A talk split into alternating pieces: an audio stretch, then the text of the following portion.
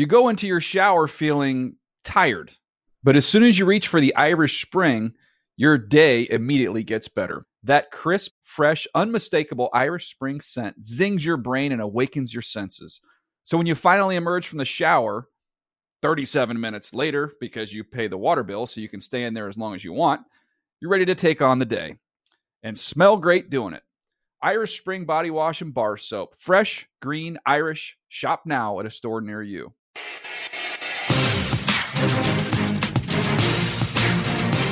Welcome to NFL Total Access, the locker room. I'm Michael Robinson. And I'm Mike Garafolo. Mike Rob, today we've got a guy who was just a fantastic player. I mean, every time I watched him, his ability to do a little bit of everything, to run with power.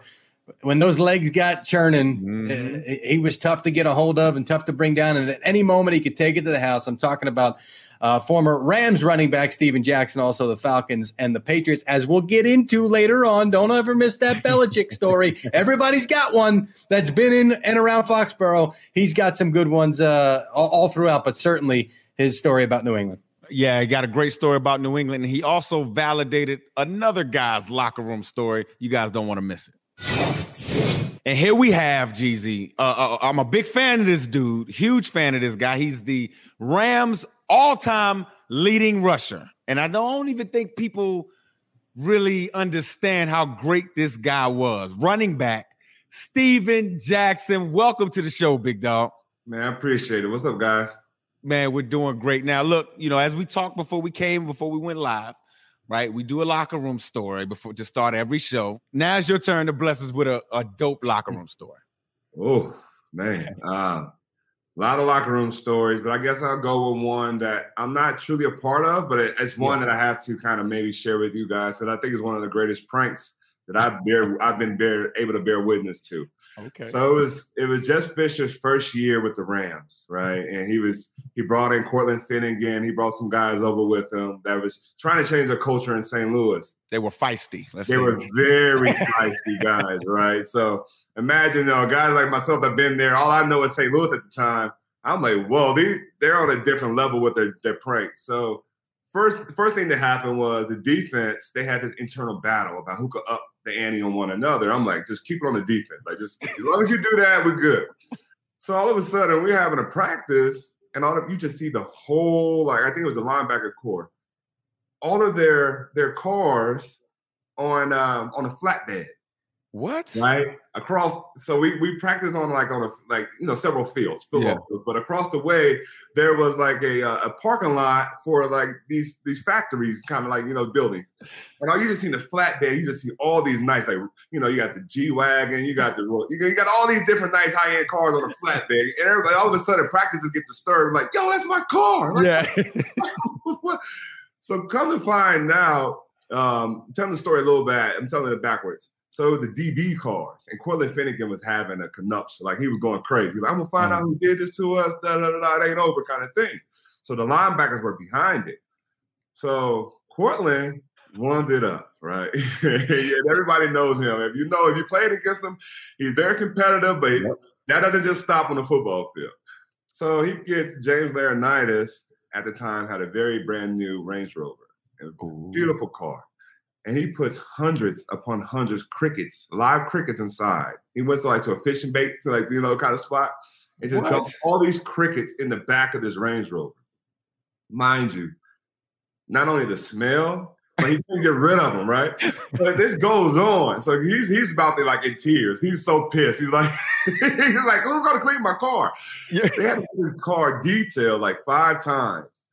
And once we thought it was really done, like I had to intervene. Everybody had to get involved because it, got a little, it got a little rowdy, got ugly. Yeah, I'd be upset about that. We finally got this thing so clean. We thought it was done. It was over with. On his way home, he's admitted this. He turned on his AC unit. no way, bro. Why y'all do that man like that? Man, I, I, I felt so bad for James. I, I felt so bad. I said, times have changed.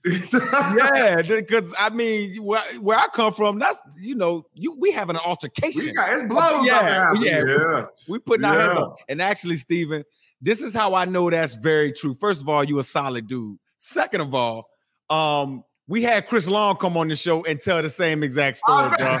yeah, so that's how I know it was dope. That's you how know I it's know it was verified.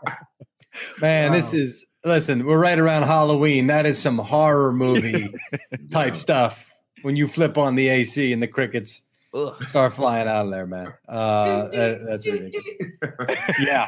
Um, all right. So to your to your NFL career and and, and Mike Rob, uh, to your point, if people don't remember how good he was, I mean, uh, home run threat, the ability to kind of take it to the house at any moment. Um, and, and you were coming out in 2004. Uh, now the Cowboys were your dad's favorite team, and I think they had to pick uh, two or three spots in front of you, and they wound up uh, dealing it away. I mean, take us through that that moment there where you thought maybe I might be a Cowboy, and and uh, uh, maybe the disappointment of that, and and and winding up really in, in a good spot anyway. Yeah, so uh, um, you you hit it on the head. My dad was a, a Cowboy fan. He's from Arkansas, so you know back then in the South, you anywhere close to proximity there, you're a Cowboy fan. So um, growing up in a Cowboys household, I always was an annoying kind of son. I, I you know I rooted Buffalo Bills. I mean, I just always Yeah. rooted the Cowboys because I just want to get on my dad's skin. He never gave me easy wins, right? So continuously, I had to learn that the hard way by going against the Cowboys in the early '90s. That being said, it gets to draft day, and a number of teams, you know, I was that guy that was invited to the green room, but back then, um, 15 minute rounds, you know, 10 guys particularly was invited, and there was, I was on that cusp, you know, I could, it could easily go top 10, but I could easily, Yeah. have, you know, slide what ultimately happened. So we decided not to, thinking that was a safer decision, but ESPN convinced us to bring in the cameras. right? Oh, so, yep. you know, so at least, at least in the green room you can hide. You can't hide from the camera at home. like I gotta go to the bathroom. Again, like, so um, the projector started to slide, and I'll, I'll give you this. Um, the 16th pick was the San Francisco 49ers. And at the time, the head coach was Dennis Erickson, who was my head coach in college, who left Oregon State to become 49ers head coach, right? So I, in my head, I'm like, that's the safety net. If anything's going to happen, the 49ers going to draft me. And that didn't happen. So we get to the Cowboys in the, in the 20, I think they were 21st or something like that, pick. And they decided to swap picks. And um, the Buffalo Bills took JP Losman at the time. I was devastated. I was pissed. You know, I, I wanted to be a cowboy in one sense for my dad, but in another sense, I didn't want to. and then when it didn't happen, I was like, see, that's why I'm not a cowboy fan. Like, you know, kind of kind of thing. But yeah, it was um, it was a thing that I think it hurt my dad more than anything. I, you know, I don't, I don't Yeah. haven't seen him with any cowboy memorabilia ever again. So he, he converted to a Rams fan. Now, now I'm looking at this the way it went because I'm thinking to myself, well, who did San Francisco wind up taking? They traded out. They that they traded. The Eagles came up and got Shawn Andrews. Uh, I, I remember I was covering the Eagles draft that year, Okay. and the Eagles came flying up to go get Shawn Andrews. So it- it's at the very least, at least he didn't take another player over you, right? It was a trade out. I- it- probably a deal. Did he ever say anything to you about that? Did you ever talk to him after that? We've uh, definitely talked. I mean, yeah, yeah, yeah. We've talked about it several times. I think he brings it up out of just like an icebreaker sometimes. Mhm. like it wasn't my fault kind of thing. But um, you kind of learn that the NFL's a business and the head coach doesn't always get the last say. Yeah. Yeah. And we'll just leave it at that. you There know? you go. There you go. Now, over 10,000 yards with the Rams. And, and Jeezy, I, I gotta I gotta paint a picture for you, bro, because I played him a few times playing for the Niners. And I'm sorry, I don't mean to crack on St. Louis, but there weren't many people in the stands half of the time we was playing. You can literally hear this dude running down the field. That's how fast he was running. That's how powerful of a runner he was. And I remember when you ran past us one time, I'm like, damn, that dude way bigger than I thought, man. How are we gonna tackle him? Like this, th- th- that Rams organization, they've had Eric Dickerson, Marshall Faulk, Todd Gurley. Do you ever sometimes feel like the forgotten dude? You know what I'm saying? Because you were a you were the, the guy there for a number of years. And again, I I was some of the teams that lost to y'all. You know what I'm saying? I don't think we were supposed to, but we did. But how did, what's your mental on that? Have you ever felt like, man, damn, I don't get the respect I deserve? Yeah, I do. You know, I think, but that's that has to play with the losing seasons in a small market, not being on a lot of primetime television, and even being in the NFL, it's quite different today than it is, you know, what it was ten years ago when we played. You know, you can watch a mm-hmm. live game on your on your phone now. So playing playing in a in a losing on a losing market in a smaller market um, just didn't lead for a lot of my highlights to be shared around the world. You know, you think about some of the some of the great runs of even just a decade ago. I think I've had some of those that's comparable, Yes, right? And and Mhm. but they wasn't on a big scene, so they getting forgotten. So then you have somebody like Marshall goes and play in the Super Bowl, and I mean he's he's a dual threat and one of the best to ever play the position. But you had Eric Ed in, in LA, you had Todd Gurley in LA, so Mhm. there's a natural gravitation that's going to happen to those two guys. And with Marshall being in the bigger games, I am the forgotten person because I just didn't have those memories. That's a I'm damn looking at- shame. I- you know, I'm going back through the production and I'm saying this guy was productive for a long time. It was even longer. I mean, it, it- look, at the, look at the touches. though. Exactly, Jeezy. Exactly. When you look at his stats, you're like, damn. Why But- don't but- talk about this dude more? It, it's it's it's not even like I knew the stats were good, Steven. I, I I knew they were good. What's impressive to me that I look back on this is the touches. Okay, 2006, 436. Uh, stop moving on me. 2009, 375. 2010, 376. 302. And by the way, the years that I'm skipping over are because they weren't 300, but they were in the high twos. So, you know, I- what what was the secret to your longevity? Uh, I mean, what could what did you do over your career? What did you learn as you went through your Yeah. career to make sure that you could handle that kind of workload?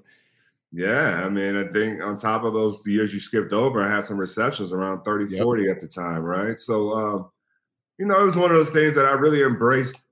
I looked up to guys that never came off the field, right? So the 90s running backs that come off the field, regardless of how big they were, they were just always on the field, three, three down kind of runners. Then I inherently go to St. Louis where Marshall Faulkner come off the field because he was a dual threat. Mm-hmm. And that was a responsibility that Mike Marshall was like, yo, if you want to play in this offense, you need to be able to do the same thing. So I didn't know any better. I grew up idolizing that kind of player, and then I mm-hmm. walked into that kind of situation. So I, to me, it was like if I came off the field, it was because I needed a breather, and that that that particular guy who was on the team backing me up. This is your chance to showcase it for a couple carries because I'm coming right back, kind of mm-hmm. thing. Yeah. Um, seeing running backs now willfully give up carries is crazy to me. I, I'm, I'm sure they're probably a lot healthier than you know compared to generations before. But when you talk about opportunities and you want to get that second and third bite at the apple of a contract, it came in me showing that you were consistently available. You go into your shower feeling tired, but as soon as you reach for the Irish Spring, your day immediately gets better. That crisp, fresh, unmistakable Irish Spring scent zings your brain and awakens your senses. So when you finally emerge from the shower, 37 minutes later, because you pay the water bill so you can stay in there as long as you want, you're ready to take on the day and smell great doing it. Irish Spring Body Wash and Bar Soap. Fresh, green, Irish. Shop now at a store near you. Now, uh, Jack, who, who were some of the runners you kind of looked up to as you were as your journey as you were going through your journey getting to the National Football League? Did you model yourself after anybody? I was a mixture of a lot of guys, man. I kind of talk about on my social media sites, uh, all the guys I looked up to a lot. But um, for instance, I like to talk about guys as forgotten, like myself. So, like a Ricky Watters, love, Oh. him, love him to death. You know, dual threat. He had the Mhm. flash, the flare, the screen. You know, he he did that. But also, there were guys like Terry Allen. You know, of, you know, the football club that he ran the hell out of. Uh, you were talking about power earlier. You know, we were Mhm. offline he was one of the best power uh, runners because he was so patient. He trusted the A gap till it wasn't there, kind of situation. So I really learned how to run that that play, particularly from watching a lot of film of him. And then you think about the bigger guys, the Eddie George.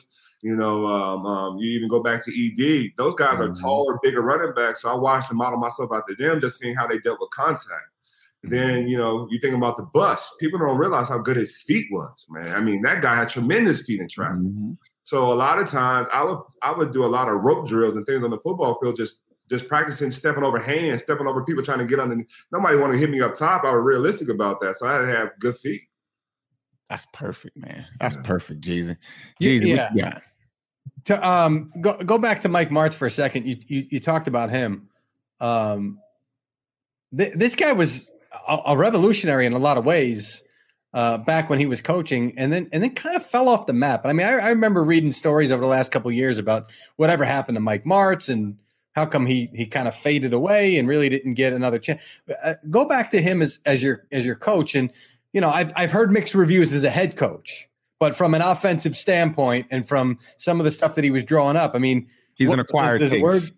Word What's that? He's an acquired taste, Jeezy. He was my yeah, coach. but but from a schematic standpoint, dude was on his game, right?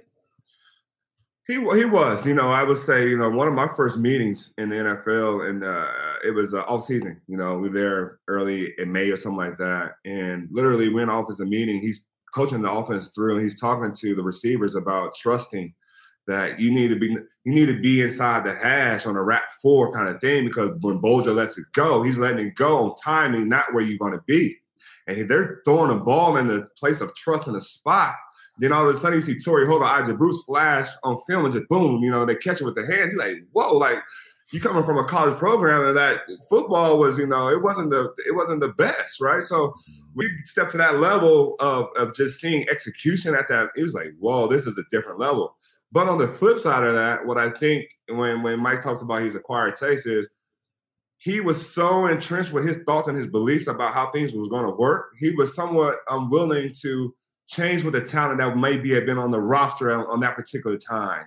And I think that's what it was Achilles' heels was that he was unwilling to just bend a little bit and so he could get the reproduction or the replenish the talent that he needed to continue down the offense that he wanted to run.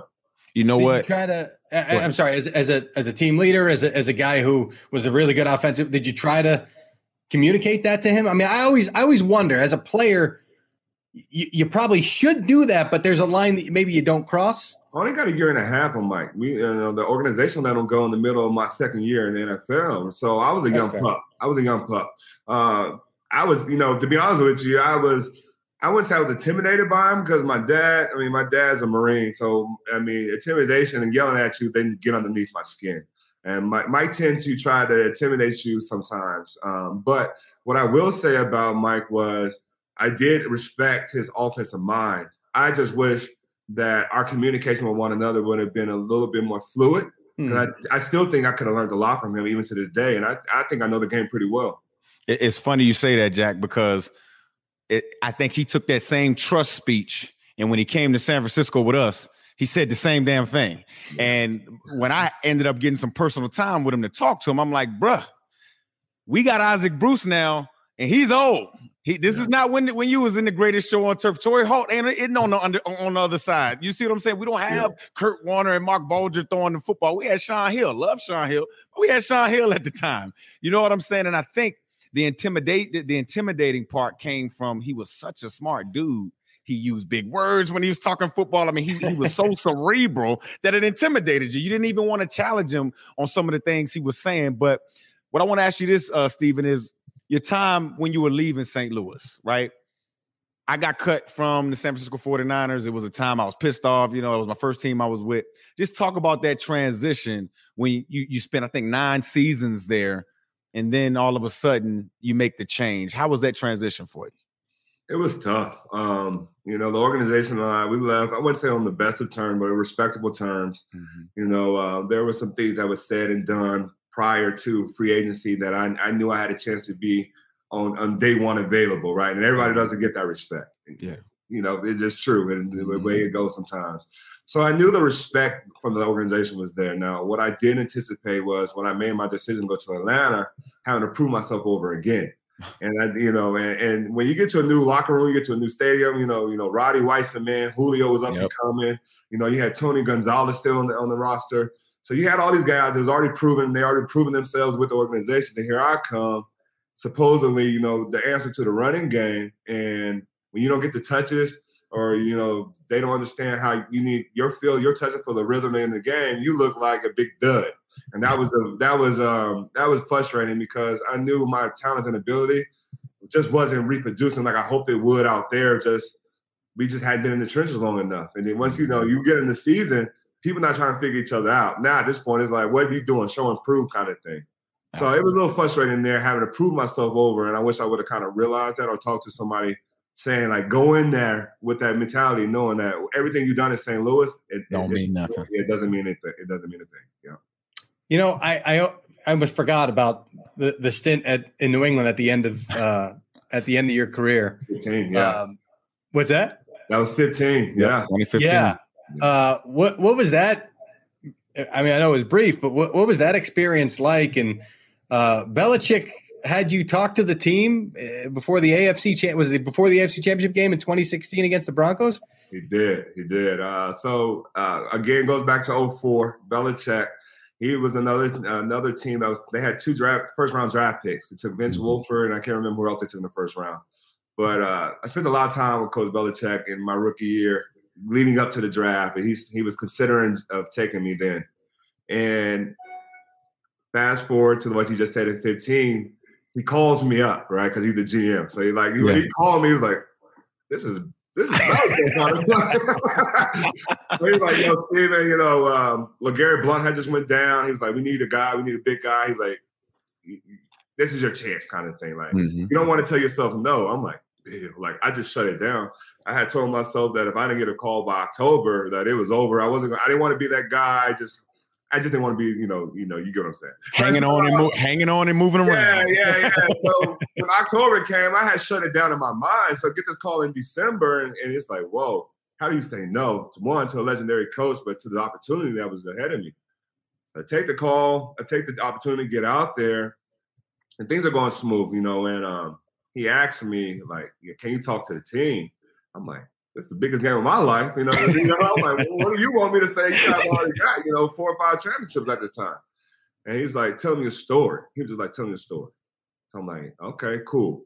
So I get in there, and he wanted me to tell my story on the on the behalf because they've only like Gronkowski at the all he knows is NFC champion, AFC championship, or Super Bowl. That's all he knows. He doesn't know anything different. And so I get in there, I tell my story. I'm like, guys, there was a point in my career where I won six games in three seasons. You know, I went three and 13, two and 14, one and 15 consecutively. And all those times, although I was a thousand yard rusher, winning six games, you guys do that, you know, before your bye week kind of thing. And to have a phone call from Belichick in the middle of what I thought was my retirement to get this opportunity, I could have been blind. I would have still came out and taken this op- advantage of this just because what you guys are touching and what you guys are doing is not normal. And many of you might want to switch, you know, switch careers and I'll tell you, you know, um, there was some highs, there's some lows, but ultimately it's a team sport, and everything I've, I've accomplished, I traded for what you guys have, you know, been able to do here, and I, and it got the attention of a lot of people, and you know, it was one of those things. Um, Tom, you know, Brady was like, "Yo, thank you for that," because even him, and that was shocking to him to hear that. Just he's like, "Damn, six games in three years. You know, mm-hmm. like, yeah, man, you don't have to repeat it. oh man, dog, that's that's huge, man. Like it's almost like he needed you to ground the team a little bit. You know what I'm saying? And and, and that's exactly what your story did. Well, I, I would say this, and I, I, always look at them from afar and say, or, or I did. I mean, it's yeah. it's all broken up now, but. It, how do you stay fresh? How do you stay on top? I mean, that's something that Brady does, and it's something that that the entire operation did while they were there. So it's got to be stuff like that where you where you find any edge that you can to try to keep yourself sharp. That's my that's my read from afar, anyway, Steven. Yeah, that's what you're. And you read it. Uh, well, you read it direct. You know, one one of my first meetings there, um, coach was taking. He was picking on two teams that was coming up on the roster, but there was a scenario where a player made a bonehead decision and he stopped and had the whole team, all 50 or 60 of us, watch this scenario. It was like, if this ever happened, this is not what you do. And he coaches you through the scenario why you don't do that. And it's not about either team getting ready for it, it's about the situation to be ready for it and prepare for it. And it makes a lot of sense where you see them come back in these close games because they're coached for the situation and not that you know the organization that they're getting ready to play necessarily. Mm, um, so I know we're gonna wrap up here. I just I want to ask you about what you're doing with the Legends community, man. I see you all the time at almost every Legends event, man. We chop it up, man. Uh, we're impacting, you know, these coaches, uh, Legends coaches that are out here in the community. Just talk about your, you know, your role with the Legends community and what you're doing with the National Football League. Yeah, so I've been with the Legends community now five years. I'm a Pacific Northwest coordinator based here in Las Vegas, where I work directly with the Las Vegas Raiders and the LA Rams. And what and primarily what I am responsible for is um, the legends that's seeking help in their in their transition from playing days to retirement. Be it if you want to need help building a resume out, um, you want to you know maybe possibly get into media coaching, give you some points and directions there to even talk about benefits. I've even been fortunate enough uh, um, to be, have this tough conversation with our brothers that may be going through depression or uh, other issues where we go through training to help these men um, to get to the next step, to the next day, and you know maybe just the next make the get enough nerves to make the call of, that I need help. And being able to do that is just rewarding because all of us are not fortunate. We all don't have the long, you know, luxurious career that we all hope for. You go in day one, you think we're all going to play 20 yep. years and have a Hall of Fame career, but it's not necessarily so. So being a legend and, and being a coordinator here, you know, I take it with great pride and making sure that I keep guys encouraged keep guys motivated and letting them know that you know everything you've done on the football field is transferable to real life. It's just about deciding what that what it is that you want to do, and then we help you get in that you know in the right direction. I I have one more uh, about the football stuff, but I I, I do want to hit on this one. Um, you know, I, I, it's it never ceases to amaze me that guys who who play um, a fast, violent sport um, with a lot of adulation, uh, with a lot of you know uh, what's the word I'm looking for, but uh, a lot of a lot of sensory motivation here mm-hmm. uh, in, in, what you're experiencing, and all of a sudden it goes quiet for a lot of guys at an early age, at an age where regular old folks are are starting to really get into their career, and these guys are you know. So um, how do you how do you communicate with guys that you know there's a lot of life left for you and you, you can't just kind of skate here. I mean, you could try, but you, you, probably won't find a lot of happiness and satisfaction that way. You know, how do you communicate with guys and, and talk to them about that? For me, I try to bring gra- excuse me, I try to bring gravity to the conversation. I talk to them about, you know, life expectancy. You know, mm. life expectancy here in the US, we're as men, we're 78 years old, right? So you're retiring mm. from the sport in your 20s and your 30s. It's a lot of life to live and then you start thinking about what else out there is that you want to accomplish. And how I try to get people to look at it is there's other one or two things growing up that you said if I if I'm not going to be a football player, I want to be this. Mm-hmm. Well, here's your opportunity to be to be that, and you can create your own narrative once yet again by applying the same discipline, the same almost the same rules, getting up early, having a plan, having a purpose, and having a desire. And you get those guys to start seeing them as they are. They're legends. They're one part of the small one percent of guys that made a living from playing a child sport, and you try to just help them realign that same mentality in a new direction.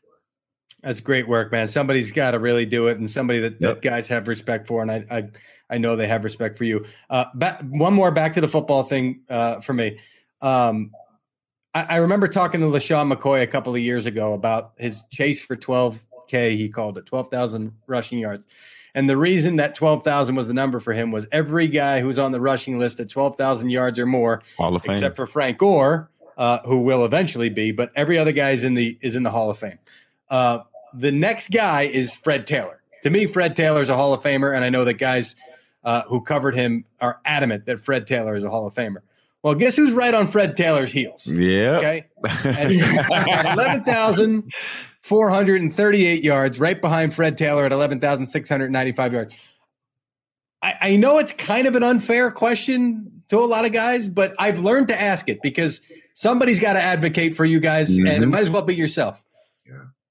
Every year when the Hall of Fame comes up, and I know what last year I think was your first uh, year of eligibility, or, or the year before. It was my first. Yeah. Do, do you consider yourself a gold jacket wearing guy, and and and are, are you hopeful that that'll that'll come for you someday? Well, you know, this is how I answer that question. I think um, not only have my numbers are arguably with some of the best that ever played in the history of the sport, but there are things that quietly that I take pride in that's not so much um, are highlighted. Like my first carry in the National Football League was a, a fumble, right? Mm-hmm. Out of anxiety and just excited for the moment. I didn't lose a fumble the last five years of my career, right? So I learned from that and I and I perfected that. Um, I am one of five people to ever have eight consecutive thousand yard rushing.